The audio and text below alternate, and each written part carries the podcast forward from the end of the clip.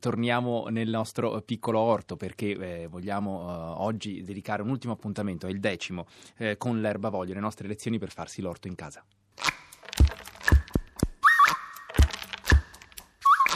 L'erbavoglio. E oggi chiudiamo con una puntata un po' militante perché eh, ci facciamo raccontare da Isabella Zanotti. Buongiorno. Buongiorno. Che, che cos'è la uh, guerriglia gardening? Allora, intanto vi ricordo il 335 56 34 296 è il numero eh, se volete inviarci eh, sms. Naturalmente ci eh, trovate anche sui eh, social network dove potete interagire con noi. Ma Isabella Zanotti eh, ci comincia a raccontare, ogni tanto si vedono raccontati sul, sui mezzi di informazione i, appunto gli assalti dei guerriglia gardener come lei, cioè un giardiniere un giardiniere guerrigliere, si potrebbe definire così forse in italiano. Sì, diciamo un giardiniere guerrigliere però che agisce in forma di pace, diciamo, lavorando più che tutto con la natura. Eh, I guerrilla gardening sono nati negli anni 70 in America e in Italia si sono diciamo, consolidati circa nel 2007 attraverso Michele e Andrea, due giardinieri milanesi che hanno deciso di dedicare il loro tempo libero e le piante che avanzavano diciamo, del loro mestiere per renderle alla città nei punti più più grigi. Diciamo. Ecco, eh, eh, Isabella Zanotti, perché eh, stiamo parlando di eh, interventi diciamo, negli eh, spazi pubblici? Cioè, noi abbiamo raccontato in tutte eh, queste puntate dell'erbavoglio della possibilità di farsi un orto appunto nel giardino di casa oppure sul, sul balcone, poi naturalmente in tutte le località come può essere l'orto, in tutti le, gli ambienti, diciamo, l'orto in ufficio piuttosto che nelle scuole, però qui invece si tratta di tornare a far vivere in qualche maniera gli spazi pubblici abbandonati al degrado?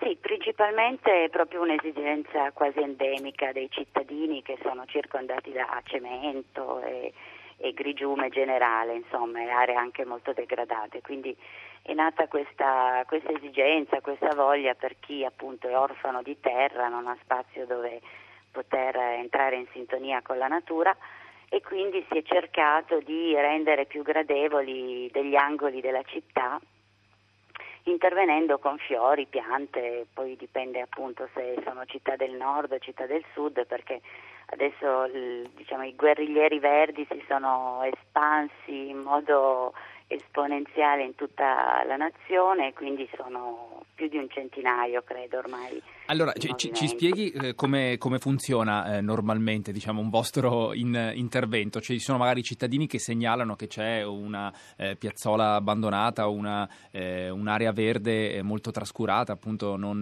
non curata magari eh, dal, dal comune, e voi che cosa fate?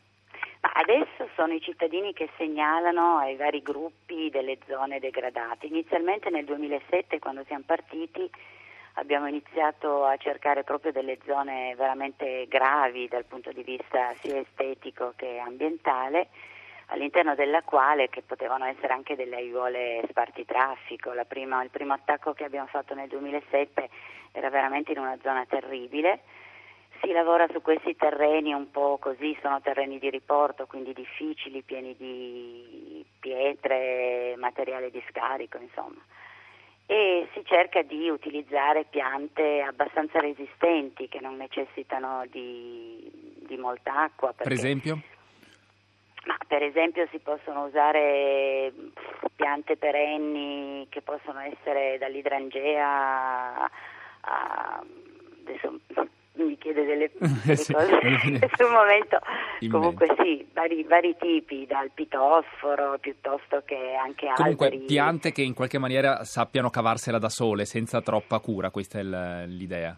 Sì l'idea è questa. Poi in realtà si lavora anche su piante annuali per dare un, una ventata di freschezza e di colore eh, perché non è che ci siano dei vincoli. È un po' ispirato alla al, al, momento, alla stagione, dipende un po' Forse anche, anche le eriche. A, alla disponibilità, Isabella Zanotti, cioè dove le recuperate voi eh, queste piante? Ma inizialmente sono state acquistate nei, nei, green, nei negozi di verde, nei vivai così, poi crescendo anche culturalmente si è cercato di eh, lavorare più sull'autoriproduzione dei semi, quindi facendo dei semenzai nelle proprie case o ripiantando piante cresciute in appartamento. E, eh, di vario genere. Mh, ho visto che insomma quando si, eh, si parla appunto di eh, questi attacchi ogni tanto viene citato anche la, eh, diciamo, l'armamentario che vi portate, che naturalmente sono rastrelli, vanghe per fare questi interventi, anche le bombe di semi. Che cos'è una bomba di semi? Le bombe di semi sono diciamo, un'interpretazione simpatica dei guerrilla gardening sulle basi della permacultura di Masanobu Fukuoka che ha inventato queste palline di argilla che consentono al seme di germinare nei tempi giusti, mantenendo un grado di umidità particolare. Sono delle bombe dal punto di vista simbolico, ecco, che vengono lanciate magari nei luoghi dove non ci si può arrivare più facilmente a piedi e queste bombe poi fioriscono. Adesso abbiamo in mente di fare anche tra l'altro delle seminazioni di bombe abbastanza ingenti qui sulla città, prima o poi interverremo. Ma eh, Isabella Zanotti, come reagiscono i cittadini eh, normalmente a questi, a questi vostri attacchi, a questi vostri interventi? Ma i cittadini vengono praticamente trasformati e contaminati per propagazione, nel senso che nel momento in cui eh, iniziano a percepire anche dei fiorellini, delle piantine lungo il loro percorso, vengono attratti da queste eh, da questi esseri viventi e intelligenti, almeno per me penso che gli alberi e le piante siano esseri di gran lunga superiori dal punto di vista della coscienza, visto che vivono sulla Terra da molti milioni di anni più di noi, vengono proprio in qualche modo trasformati e automaticamente iniziano a prendersi cura di, di questo piccolo tratto di, di di terra coltivata e a volte queste cose crescono insieme alla società, quindi portano proprio un'attenzione diversa verso le zone che abitiamo. È un'attenzione che sta crescendo anche tra i nostri ascoltatori, perché per esempio Sandro, che si definisce, eh, un, si qualifica come arrotino a Firenze, ci ha scritto al 335 5634 296 in, in cui dice offro strumenti e manutenzione a codesti eroi. Ma Susanna per esempio ci scrive, ma a Palermo dove sono? Cioè dove siete? Non riesco a mettermi in contatto. Nel sud Italia siete già eh, diffusi capillarmente, come diceva prima?